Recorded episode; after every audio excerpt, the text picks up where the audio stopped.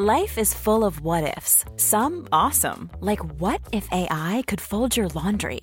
And some, well, less awesome, like what if you have unexpected medical costs? United Healthcare can help get you covered with Health Protector Guard fixed indemnity insurance plans. They supplement your primary plan to help you manage out of pocket costs. No deductibles, no enrollment periods, and especially no more what ifs. Visit uh1.com to find the Health Protector Guard plan for you.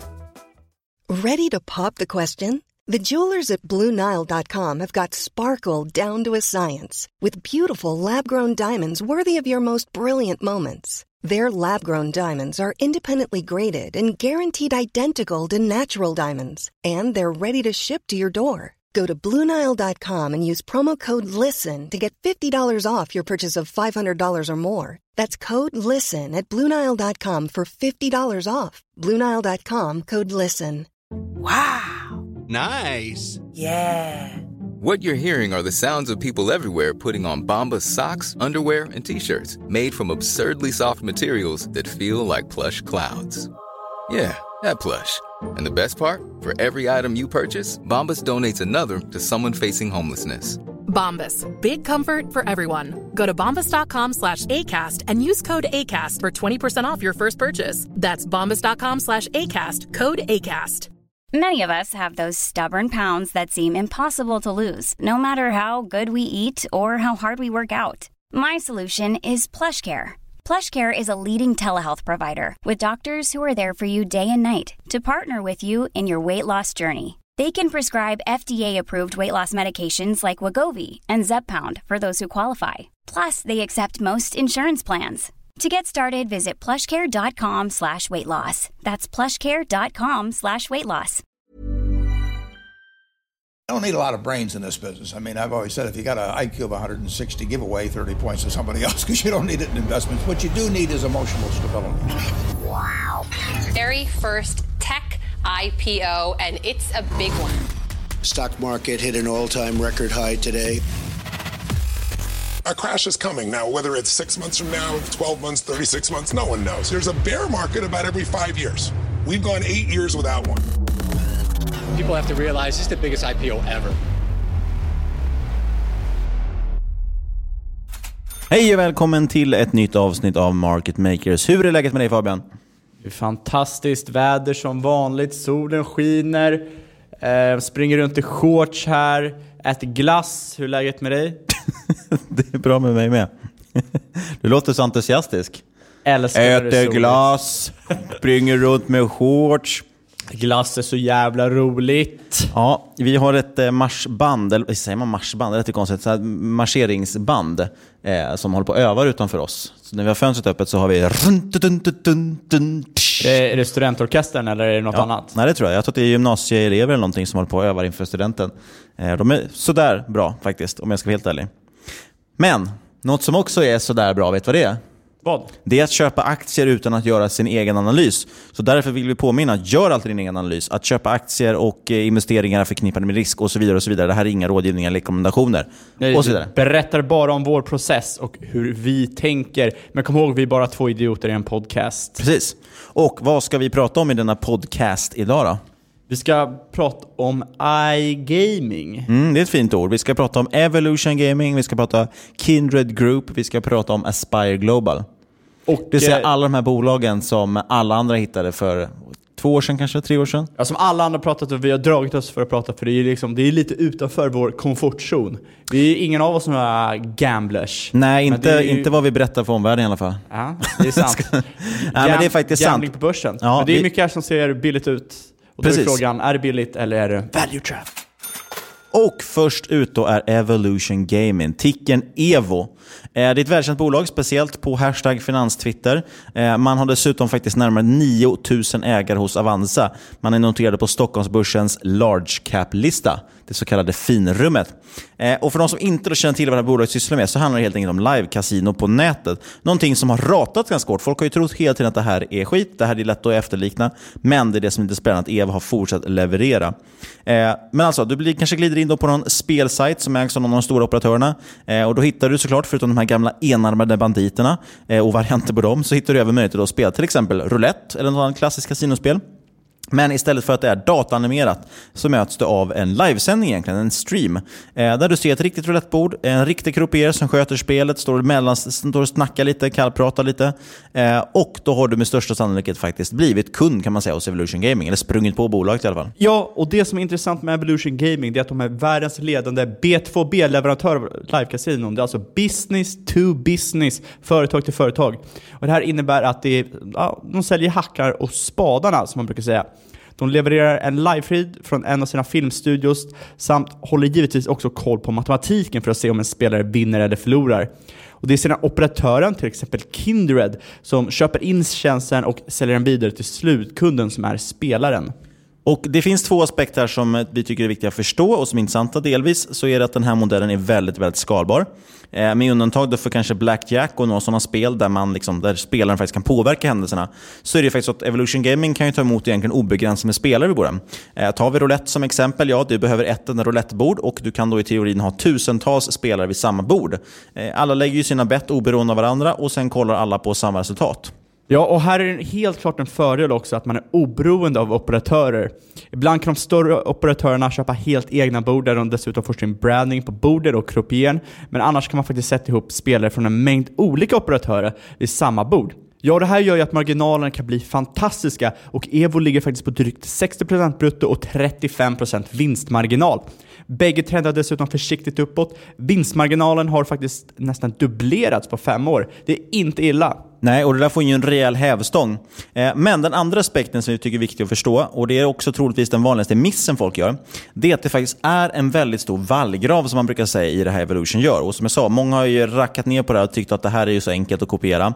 Eh, men det är faktiskt väldigt, väldigt svårt. Det är inte bara att sätta upp en kamera framför ett kasinbord som man brukar säga. Eh, jag tänkte själv så faktiskt lite förut och varit lite avvaktande till det här bolaget just för att se om det här stämmer eller inte. Men vi har ju sett det, bland annat med då Net Entertainment de försökte ju liksom att konkurrera ut Evolution Gaming eh, och de misslyckades ju totalt. För att det är helt enkelt väldigt svårt att hålla koll på det här, trots att det låter som att det går enkelt. Ja, men det är som med vilket företag som helst. En idé är dime a dozen, men det är utförandet som spelar roll. Eh, men är man intresserad av Evolution Gaming kan vi ju starkt rekommendera att läsa Magnus Anderssons inlägg och hans besök hos bolaget, både i Stockholm och Riga. Vi länkar de inläggen i avsnittsbeskrivningen och eh, trogna lyssnare minns väl också hans besök i podden, där han talade väldigt gott om bolaget. Yes. Eh men sagt, det ligger mer jobb bakom att filma ett kasino än vad man kan tro. Eh, och om man tittar på det från operatörens synvinkel, tänker alltså, de är ju kunden ändå. Eh, varför skulle de lägga miljoner på att bygga en egen lösning när uppsidan är väldigt, väldigt begränsad? Och nedsidan väldigt betydande. Eh, om du tänker på det, om du faktiskt lyckas bygga en ersättare till det Evolution levererar till dig, ja, då kan du som mest spara några kronor här och där. Men däremot om du misslyckas, eh, skapar en otillförlitlig live-feed, ja, då kan den faktiskt kostnaden bli oerhört stor med tanke på att du får väldigt besvikna spelare. Man har i alla fall idag en mängd kontor på olika platser i världen. Stockholmskontoret eh, tycks vara den minsta, där man enbart har tjänstemän. Sedan finns en stor studio i Malta, i Riga och i Tbilisi, Georgien. Utöver det har man ytterligare kontor och, eh, eller mindre studios i Belgien, i Estland, Nederländerna, Spanien, England, Kanada och i USA bland annat. Och just Nordamerika är extra intressant då det händer väldigt, väldigt mycket på den marknaden och Evolution kan komma att bli en storspelare även där. I Kanada är marknaden reglerad och Evo är idag ensam live leverantör och kan leverera till alla de olika operatörerna. I USA har man även öppnat i New Jersey och projektet med att ta sig in i USA har pågått i några år och man bedömer från bolagets håll att ha en god position om marknaden fortsätter öppnas upp. Och här hemma i Sverige, ja, där har det också hänt en hel del vid min spelmarknaden. Eh, vi har haft många som har varit rädda för den här spelregleringen, därav också att många bolag har eh, gått väldigt, väldigt dåligt på börsen. Eh, men det är faktiskt så att Evo, de säljer återigen bara sin tjänst. De har faktiskt blivit leverantör till både Svenska Spel och ATG. Jag skulle faktiskt inte oroa mig alltså för regleringen här hemma. Det är väldigt fina kunder att ha, eh, sett i den här eh, typ monopolmarknaden vi har haft. Lite siffror i alla fall om bolagets verksamhet innan vi går vidare. Man hade vid utgången på 2018 närmare 6 000 anställda. Man hanterar tiotusentals samtida spelare för över 200 operatörer via 10 olika studior. Det är rätt imponerande. Och du kan väl dra lite siffror kanske? Absolut. Tittar vi på 2018 års redovisade siffror så handlas Evo idag till ett P på lite drygt 38 med en vinstmarginal på 34% och en vinsttillväxt från föregående år med hela 42% vilket ger ett PEG på 0,9. Som jag nämnde tidigare är affärsmodellen högst skalbar och det gör ju att marginalen ökar med ungefär 6% per år. Inte procentenheter då alltså, utan 6% i snitt. Precis. Eh, den här kombinationen, för hög tillväxt och ökade marginaler, som jag sa, det blir en riktig hävstångseffekt. Eh, omsättningstillväxten den landar någonstans kring 41% per senaste åren. Eh, och man har haft flera år faktiskt med över 50% i omsättningstillväxt. Och gör man då en lite enklare prognos för 2019, vi kan räkna med 40% omsättningstillväxt och 3% marginalexpansion, alltså hälften av det tidigare snittet. Då. Återigen, inte procentenheter. Det är fortfarande en ganska vågad prognos, men förhoppningsvis inte för optimistiskt. Och med de siffrorna skulle EVA för 2019 landa på ett P kring 27 och med 44% vinsttillväxt, ja då får vi ett PEG på 0,6. Det låter ju billigt. Eh, men man har faktiskt även råd att tappa både tillväxttakt och minskad vinstmarginal. Eh, och då skulle man ändå kunna landa på ett PEG kring runt 1 ungefär, eller lite under till och med. Eh, omsättningstillväxt på 40% alltså. Eh, tittar vi på Q1 i år, som är det enda rapporterade kvartalet än så länge, eh, så ligger omsättningstillväxten jämfört med samma kvartal föregående år faktiskt på hela 56%. Eh, och man har dessutom då förbättrat marginal till 36%. Så man har ju ändå fina siffror framför sig, eller som man har rapporterat. Så vi tror ändå att den här prognosen kan vara hyfsat okej. Okay. Exakt. Tittar vi tillbaka de senaste åtta kvartalen, alltså två år tillbaks, så ser vi faktiskt att kring 50% tillväxt inte är orimligt och att man de senaste två kvartalen haft över 36% vinstmarginal. Eh, vi får dock vara noggranna med att se detta som ett bullcase, men låt oss leka lite med tanken och mata in dessa siffror, alltså 50% tillväxt och 36% vinstmarginal. Då får vi ut ett P på 24 för nästa års vinst och ett PEG på 0,4. Och vi trycker då som sagt att det är ett bullcase. Vi kan faktiskt sammanfatta Evo med ett bullbase case och bear case kanske. Eh, Bull som sagt 50% tillväxt, 36% vinstmarginal. Eh, därmed PEG 0,4. Vi tycker att PEG-talet är viktigt att titta på eftersom det är ett lönsamt bolag som växer kraftigt. Base case då skulle vara 40% tillväxt och 35% vinstmarginal. Det är fortfarande väldigt kraftig tillväxt. Då får man PEG 0,6 på de siffrorna. Sist då, ett bear case som inte är så himla bearigt eller björnigt. Eh, men det innebär något, något försämrad marginal, men framförallt minskad tillväxt. Vi sätter in 33% marginal och 30% tillväxt. Man borde inte kunna tappa så himla mycket på så kort tid tycker jag. Eh, och Då får man ett PEG på 1,1 och PE 30. Fortfarande tycker jag faktiskt ganska aptitligt, även om man då bromsar in rätt rejält. Eh, och Som ni hör då så är man ju fortfarande givetvis väldigt beroende av fortsatt god tillväxt för att försvara värderingen. Så det, är ingen, det sticker vi inte under stol med. Ja, framförallt så man har ju en liten guideline där 1,5 i PEG är rimlig för tillväxt. Eller som vi kallar det, istället för bull, bear och base, bull, bull och bull-case. Ta det alla som kallas permabjörnar. Men utöver det här så sitter Evo på en nettokassa, 50% ROE, alltså return on equity, och 90-95% avkastning på investerat kapital. Och man delar ut ungefär hälften av vinsten och fritt kassaflöde, vilket landar i en direktavkastning på hela 1,3% på dagens kurs. Och denna siffra borde landa närmare 2% på våra prognoser för 2019.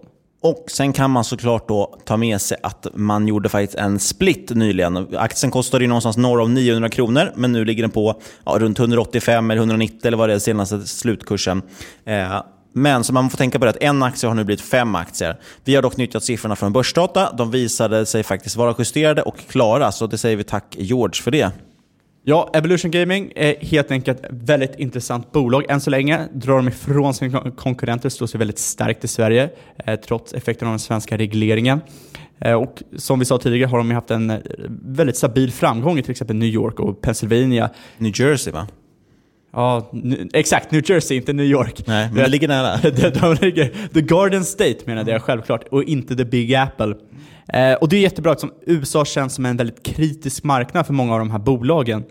Och eh, enda jag har att kommentera det är den här med eh, deras moat. Och jag tror, jag tror inte att eh, konkurrenterna kommer att vara operatörerna. Utan eftersom de har så pass hög eh, margin, de har hög bruttomarginal, de har hög vinstmarginal, så kommer det troligen de få se en del konkurrenter komma in och försöka prispressa lite. Och eh, pressa ner marginalerna tror jag kan vara en rejäl risk framöver. Och eh, det Evolution Gaming har, det är lojalitet från kunderna. Och de lever ju lite på det här och eh, då kan man ställa sig frågan, är Evolution spelvärldens Marlboro? Kommer deras business clients hålla sig kvar vid Evolution Gaming om det kommer ett kanske billigare alternativ? Så kan det vara. Hittills har vi inte sett dem. Folk har ju som sagt försökt, gjort satsningar, men misslyckats. Och Jag tror ändå att vallgraven är svårare än vad man tror här.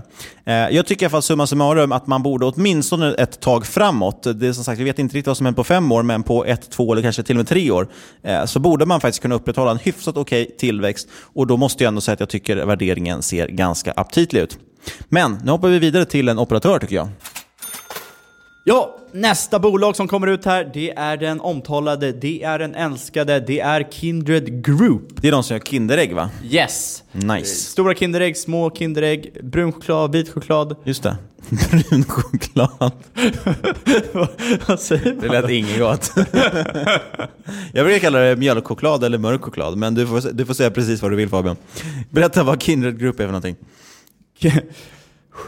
Kindred Group är alltså en av Europas ledande operatörer för det som kallas Moneytainment och är verksam i över 100 länder med 24 miljoner registrerade kunder världen över och 3,1 eh, miljoner aktiva kunder.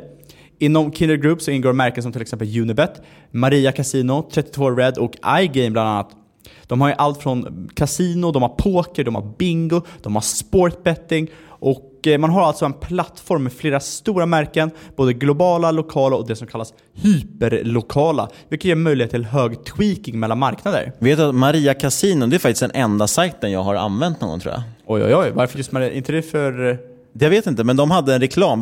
Man får ju alltid sådana bon reklamer om bonus, eller så var det förut i alla fall innan regleringen. Jag har alltid fått för mig att de inriktar sig mot just kvinnor. Ja men så kanske det jag vet inte. Men grejen är att man får i alla fall reklam om bonus, att du sätter in 100 kronor så får du 100 kronor bonus.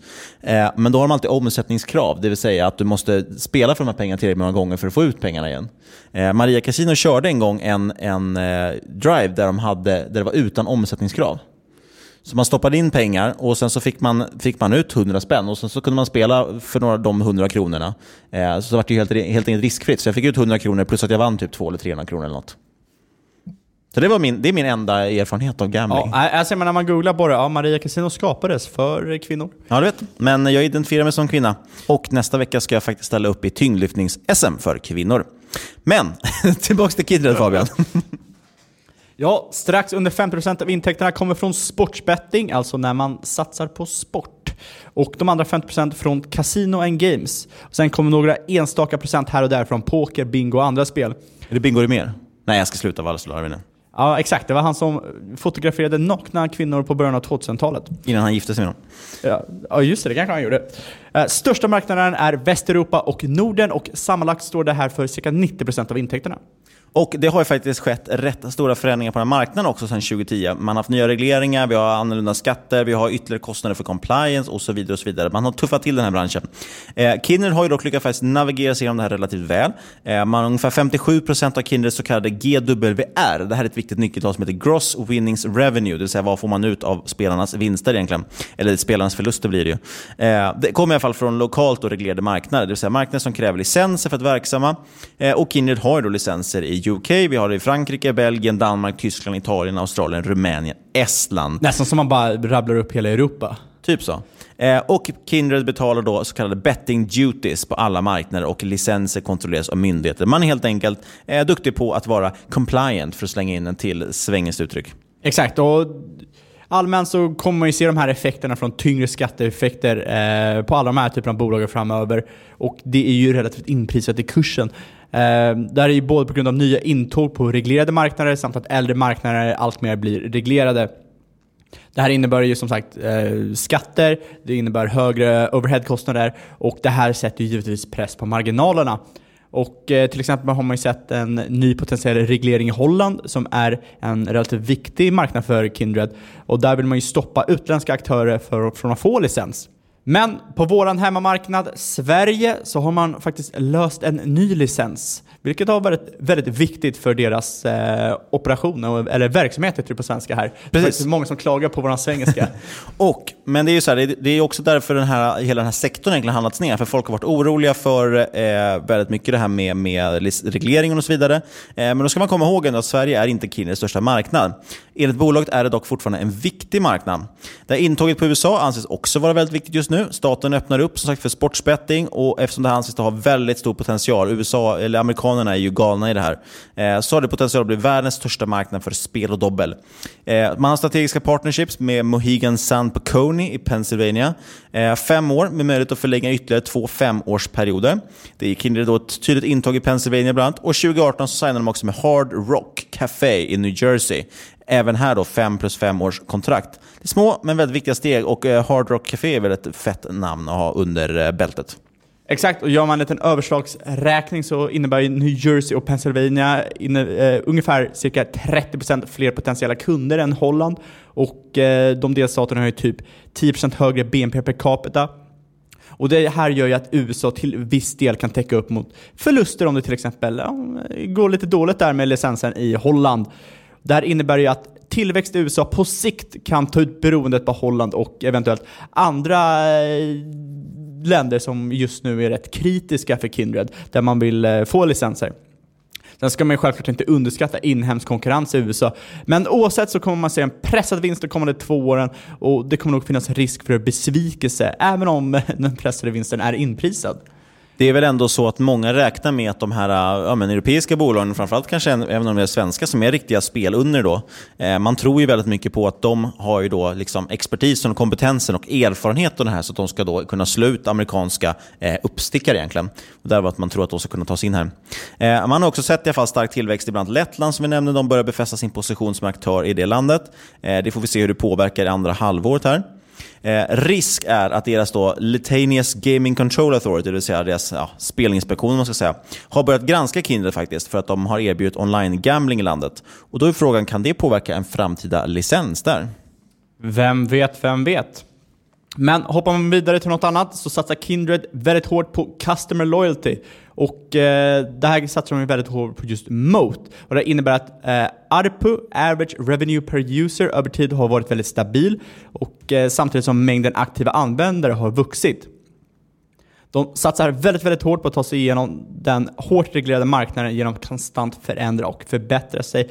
Eh, bland annat genom att satsa väldigt hårt på till exempel big data som en differentierare och det här ska ju hjälpa till då att driva data till plattformen och kanalerna, automatisera enklare processer och framförallt förbättra kundrelationer. Tittar man på Q1 2019 då har man ökat registrer antalet registrerade kunder med cirka 14% year over year och cirka 3% från förra kvartalet. Eh, man ligger nu på 25,5 miljoner spelare ungefär, eller registrerade kunder ska vi säga. Men det är ju inte lika intressant som den faktiska aktiva kundbasen, det vill säga de som faktiskt använder tjänsten mycket. Eh, och det är då, den ligger ju på ungefär 1,6 miljoner. Det är en ökning om nästan 20% om man ser, jämför med föregående år och 4% kvartal, från föregående kvartal. Eh, det är väldigt viktigt då att den aktiva kundbasen växer snabbare än den totala. Så det ser vi som ett gott tecken och en aktiv spelare, alltså en kund som har lagt minst ett bett de senaste tre månaderna. Ja, det betyder att alla buy and hold-investerare är, är ju knappt aktiva kunder. Exakt. För de bara köper och Exakt. säljer. De lägger så, inga bett. Väldigt illa. Sen apropå det här, aktiva kunder. Man ska ju vara lite varsam till bolagen som, och deras aktiva kunder och deras ökade liksom, insättningar och liknande. Många kasinon kör ju till exempel bonusprogram, är rätt känt. Och eh, då kanske det kan dopa lite de här eh, aktiva, aktiva spelarna. Och eh, till exempel senaste kvartalet så har man ju sett en all time high i aktiva kunder men ett tapp i vinst i Sverige till exempel. Och det är ju främst på grund av licens, men eh, ändå någonting att ta med sig. Men nu är frågan då, alla säger att det här bolaget är så himla billigt. Och det är faktiskt så att man handlas till ett P 12 men man har tappat vinst så PEG-talet är negativt. Tittar man dock tillbaka så har man faktiskt snittat då, senaste tre åren har man haft en vinsttillväxt på 15% per år, det är trevligt. Omsättningstillväxten har då snittat på 23% de senaste tre åren, så det har alltså varit en marginalkontraktion där. Men direktavkastning på 8%. Det här är ju rätt intressant. Det låter ju som ett utdelningscase. Eh, då ska man dock tillägga att man delar ut då nästan, ah, nästan hela vinsten. Egentligen. Man har utdelningsandel på 96%. Vilket kanske är bättre än ett eh, SAS-bolag som vi pratade om förra, förra året. För det här är ju lite mer av en kassaflödesmaskin. Du ser att de har ev-ebit på 10,9 40% return on equity och 15% return on assets, vilket helt klart är godkänt. Som du sa tidigare, 60% bruttomarginal och 13% vinstmarginal. Nej, det sa du inte. Det var på Evolution Gaming. det är nästan samma. nästan samma. Man ser att de här har höga marginaler. Ja, och Evolution hade i och för sig över 30% vinstmarginal, så det är mer än dubbelt så högt. Det är ganska stor skillnad. Det är sant. Men, Matematik kanske man ska lära sig. Ja, och på ett annat ställe som de skiljer sig, det är ju att eh, Kindred är ett av få bolag på länge som faktiskt har en nettoskuld. Det känns som att vi bara har plockat upp bolag med nettokass på senaste tiden. Så du kan tro att det är ett nytt ord vi har lärt oss. Eh, men det här bolaget har faktiskt en nettoskuld. Man hade dock länge nettokassa, men har nu börjat låna pengar till olika saker.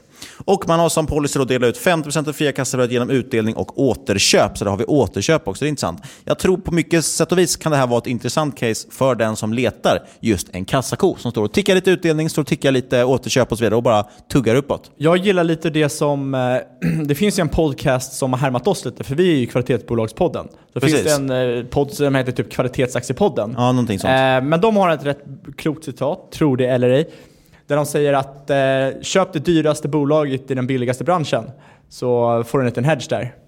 Precis, och då går resonemanget då, vi köper väl det, resonemanget går ju helt enkelt att titta på en bransch som har bombat, utbombats, det vill säga iGaming och spel och dobbel i det här fallet. Eh, och då köper du det bolaget som ser trevligast ut helt enkelt, som antagligen mest kvalitet, så kommer du inte gå på nit. Exakt. Och med det tycker jag vi hoppar vidare. Som sagt, ett case för utdelningsinvesteraren kanske, den som gillar kassaflöden och lite trygga bolag tror jag ändå. Men jag aspirerar att gå vidare. Nu var det väl någon lyssnare då som funderade på vad menar han med att han aspirerar att gå vidare? Jo, han menar att vi ska prata om Aspire Global. Där fick han till det. Haha! Riktigt bra. Kanske du som ska ställa upp i ordvitsar sen. Eh, det är i alla fall nästa bolag vi ska titta på. Det här är också ett hackar och spadarbolag, precis som Evolution Gaming. Det är sånt vi gillar. Eh, de tillhandahåller bland annat white label-lösningar för kasinooperatörer. Alltså, för att förtydliga, Aspire de har en plattform som kunden då kan sätta sin egen logotyp på. Och på den här plattformen finns det hundratals spel i form av kasino, bingo, sportsbetting. Eh, man hanterar även kundsupport, säkra betalningar och erbjuder ingående användarstatistik. Så att säga. Eh, vad operatören behöver göra, det är lite oklart. Det känns som att de inte behöver göra någonting. De behöver typ stå för marknadsföring. Eh, och det gör det helt enkelt då sjukt enkelt att hänga på den här håsen och starta ett eget nätkasino. Eh, helt enkelt en one-stop shop för den som vill starta och driva ett nätkasino. Jag har ju faktiskt Kanske tänkt lite köpa- Shopify för Aspire. Eller för kasinooperatörer. Jag har faktiskt tänkt starta ett market makers casino. Mm. Där man även ska kunna ha den här market makers cryptocoin som vi aldrig startade. Just det. Eh, det enda kasinot eh, vi har idag, det är ju annars aktietorget.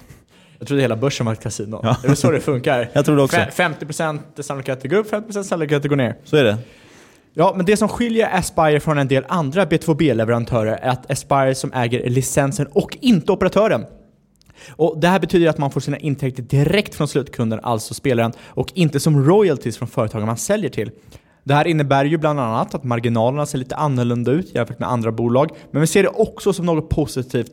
eh, att det är man själv som har licenserna och det innebär att det blir ännu enklare för kunden att köpa in Aspires plattform eftersom man då även får licens direkt. Precis, så du behöver inte helt enkelt skaffa licensen själv, du bara köper deras plattform. Eh, det är också en fördel för Aspire, för det blir en liten vallgrat, Varför ska kunden lämna? Då måste de ju söka egen licens. Eh, något som förvånar mig faktiskt, ifall man tittar igenom den här rapporten, eh, den senaste rapporten, så visar de att de har ungefär 50-50 mellan kvinnor och män som spelar på de här plattformarna. Eh, och då hade jag nog en förutfattad mening faktiskt om att det skulle vara en majoritet män. Eh, men det är knappt 60% som är män. Eh, fördelningen mellan mobil och dator är intressant också. Den är liknande. Där står mobil då för drygt 60% och knappt 40% är webb eller dator. Mer och mer blir mobilt helt enkelt. Bra att det är jämställt, det visar att de har framtiden Precis. framför sig. Även personalstyrkan faktiskt ligger ungefär på 50-50 stoltserar de med. Eh, och apropå den så har man ungefär 150 anställda på kontor i Malta, Israel och Ukraina. Eh, och man grundades 2005 kan jag säga också. Men kontoret i Malta fokuserar på styrning, liksom det operativa, marknadsföring och så vidare. Och sen lägger man då mycket av utvecklingen bland annat i Tel Aviv och även Kiev. Då. Eh, och man, man agerar som bolag både på reglerade och oreglerade marknader med runt 70% av intäkterna från marknaden som är eller snart ska bli reglerade. Och av den totala omsättningen så kommer ungefär en tredjedel av de intäkterna då från Norden. Ja, och som många säkert kan tänka sig är den här äh, aktien också noterad i Norden, nämligen på First North. Mm, det är kul. Inte aktietorget alltså. Eh, konstigt nog är ju att den här aktien har ratats av marknaden och förra året är den ner cirka 4-5%. Men eh, drar man ut det här lite längre så har den ju faktiskt stigit 50% sedan noteringen i juli 2017. Bolaget eh, växte ju förra året sin omsättning med närmare 40% och vinsten växte i samma storleksordning. Eh, man har ett kagger på runt 14% för om, eh, omsättningstillväxten de senaste tre åren. Och eh, så vad kan man få betala för sånt här tillväxtbolag kan man ju tänka sig? P40, P50? Nej! Du får betala PE11 till 12. Ja, som Kindred ungefär. Exakt! Det beror ju lite på om man kollar på föregående års vinst eller rullade 12 månader. Mm. Som sagt, föregående år växte man både omsättning och vinst med nästan 40%, vilket då på de siffrorna är ett P på 12 och PEG på otroligt låga 0,3. Vad säger du om det? Det är ju peggat och klart. Knappar vi in siffrorna för Q1 2019, istället tittar på rullande 12 månader, ja då har man istället P11 och PEG 0,13. Då vinsttillväxten var på sanslösa 87% year over year. Det är galet. Det här låter alltså extremt billigt sett till historik och nuläge. Men hur ser det ut framåt? Jo, det är ju så att bolaget har satt ett eget mål om att nå 200 miljoner euro i omsättning år 2021. Och det här är alltså nästan det dubbla från dagens 104 millar. För att uppnå det här bör man ha en årstakt på ungefär 25% vilket med någorlunda bibehållna marginaler ger ett P på 10 för nästa år samt P7 för 2021. Vinstmarginalen idag ligger på 16% och eh, vi har då räknat med en försvagning av den till eh, 14% ungefär.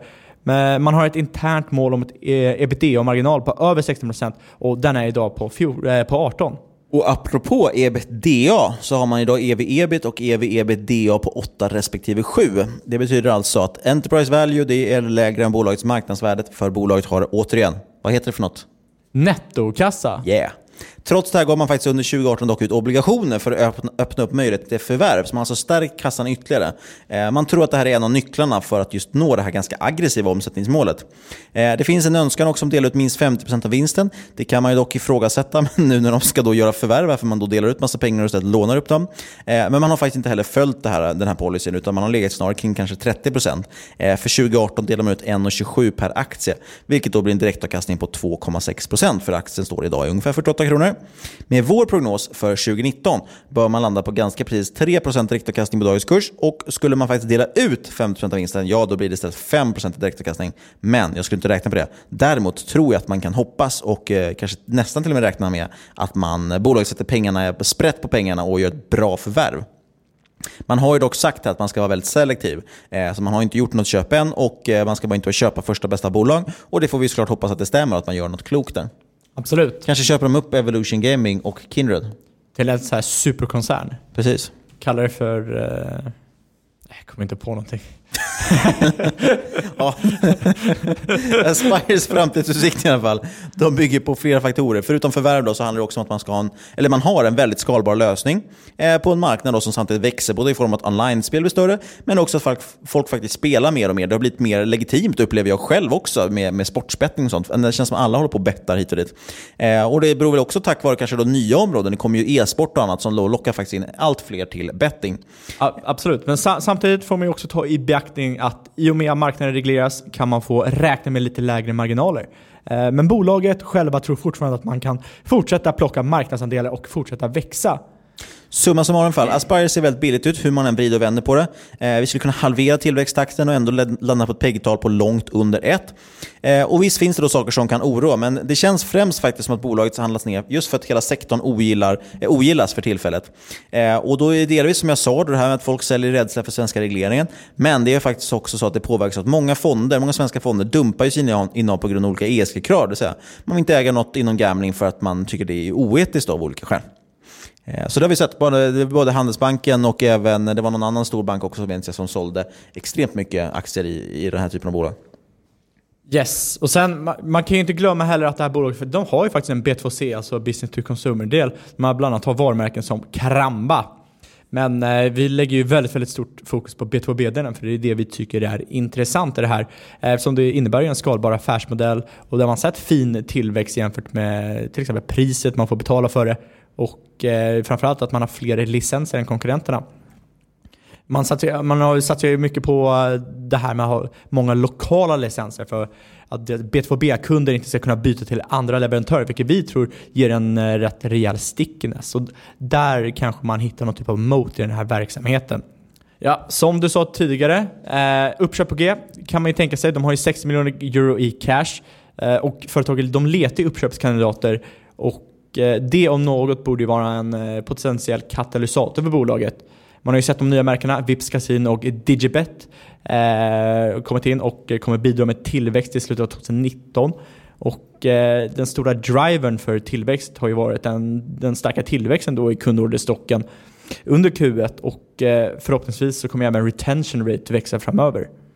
Men jag tror dock största svårigheten för Aspire är det här med marginalpress. Det är ju så, utveckling, marknadsföring och royalties har alla satt press på vinsten.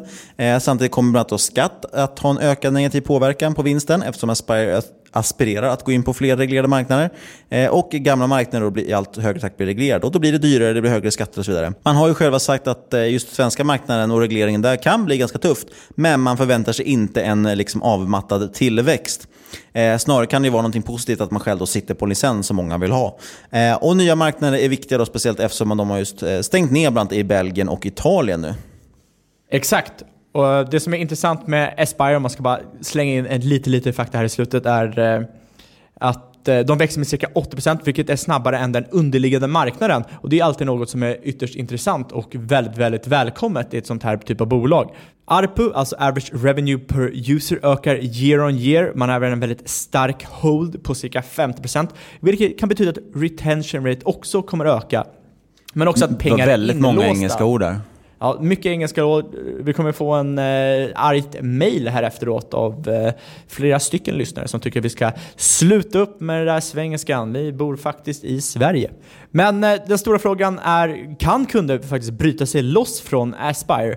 Eh, hittills har, vad jag vet, man endast sett en kund göra det här, vilket det ger ju ett rejält intryck på stickiness. Precis, och det hänger väl antagligen ihop med just att man själv sitter med licensen. Det är man själv som faktiskt äger slutkunderna på sätt och vis, för det är de de handlar hos. Eh, och det är du snarare som kund till Aspire som faktiskt är den som får royalties. Eh, så att man hamnar i ett, ett, ett, ganska dåligt fack kan man säga. Så jag tror man snarare kanske ska oroa sig för att man tappar kundtillströmningen eh, snarare än att man tappar de befintliga kunder man har. Det påminner lite, lite om hur eh, Shopify eh, opererar. För de, Shopify har ju all eh, information på sina kunders kunder. Lämnar man Shopify, liksom, då blir det av med den datan, den informationen. Så det är väl superbra, men jag vet inte om det finns möjligheter att bryta sig loss. Jag tror i alla fall att eh, ett bolag för P12 eller P11 till och med som det är här, även om man då tappar sin tillväxt, man behöver knappt ha någon tillväxt egentligen för att motivera en sån värdering. Eh, så jag tror ändå att det kan vara intressant. Då kanske då skulle man kunna ställa om det här till en, en sån kassako som bara står och delar ut pengar och då skulle det kunna bli ganska bra. Eh, men så jag gillar faktiskt Aspire. Jag tycker det är ett trevligt bolag. Och med det så får vi väl avsluta vår första lilla eh, lilla tådoppning i iGaming. Det är det ju inte. Vi hade ju en intervju förra året. Ja, men det, var, det här var våran tådoppning. Då så. Ska vi kanske säga någonting om vi äger aktier i något av de här bolagen? Nej. Nej, okej. Okay. Men eh, jag vet ju faktiskt for a fact, eller jag tror i alla fall att du inte... jag gick väldigt snabbt från säker till osäker. att du inte äger några aktier i något av de här bolagen. Eller? Jag tror inte det. Jag har i alla fall lite aktier. Finansinspektionen får väl komma och ta mig då! Ja, jag kan i alla fall säga det för transparensens skull att jag äger aktier i Evolution Gaming och jag tror faktiskt att jag har lite aktier i Aspire Global också. Så det är så. Men Oavsett vad vi äger aktier i så ska du veta att inget av den här podcasten ska ses som rådgivning. Alla åsikter våra egna eller vår gäst och eventuella sponsorer tar inget ansvar för det som sägs i podden. Gör egna analyser för guds skull. Tänk på att alla investeringar förknippade med risk och sker under eget ansvar. Men vill du prata med mig eller Niklas och kontakta Om personligt ansvar? Ja, jättegärna på eh, podcast.marketmakers.se eller på Twitter at marketmakerspod. Precis. Och vi försöker svara på allt, även om jag märkt att jag ibland, i alla fall, jag är väldigt långsam ibland. Ibland tar det upp till 11 dagar såg jag idag att jag hade glömt bort ett mail. Eh, ni får också jättegärna läsa, lämna recensioner på iTunes, berätta för er morsa vad den kan vara för någonting. Och sist men absolut inte minst Fabian, vad säger vi då? Uh, vi ses och hörs nästa vecka, för då bjuder på ett väldigt, väldigt spännande avsnitt. Om vad då Niklas? Det kommer jag faktiskt inte ihåg. Men stort tack för att du har lyssnat.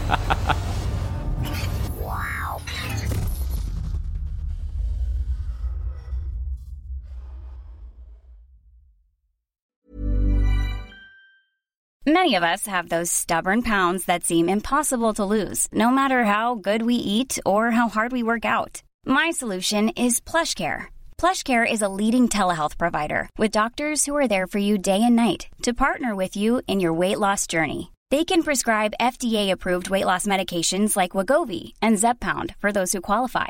Plus, they accept most insurance plans. To get started, visit plushcare.com slash weight loss. That's plushcare.com slash weight loss. I'm Sandra, and I'm just the professional your small business was looking for. But you didn't hire me because you didn't use LinkedIn jobs. LinkedIn has professionals you can't find anywhere else, including those who aren't actively looking for a new job but might be open to the perfect role, like me. In a given month, over 70% of LinkedIn users don't visit other leading job sites. So if you're not looking on LinkedIn, you'll miss out on great candidates like Sandra. Start hiring professionals like a professional. Post your free job on linkedin.com/people today. One size fits all seemed like a good idea for clothes Nice dress. Uh, it's a it's a t-shirt. until you tried it on. Same goes for your healthcare. That's why United Healthcare offers a variety of flexible, budget friendly coverage for medical, vision, dental, and more. So, whether you're between jobs, coming off a parent's plan, or even missed open enrollment, you can find the plan that fits you best. Find out more about United Healthcare coverage at uh1.com. That's uh1.com. Hey, it's Ryan Reynolds, and I'm here with Keith, co star of my upcoming film, If, only in theaters, May 17th. Do you want to tell people the big news? All right, I'll do it. Sign up now and you'll get unlimited for $15 a month and six months of Paramount Plus Essential Plan on us. Mintmobile.com slash switch. Upfront payment of $45 equivalent to $15 per month. Unlimited over 40 gigabytes per month. Face lower speeds. Videos at 480p. Active Mint customers by 531.24 get six months of Paramount Plus Essential Plan. Auto renews after six months. Offer ends May 31st, 2024. Separate Paramount Plus registration required. Terms and conditions apply if rated PG.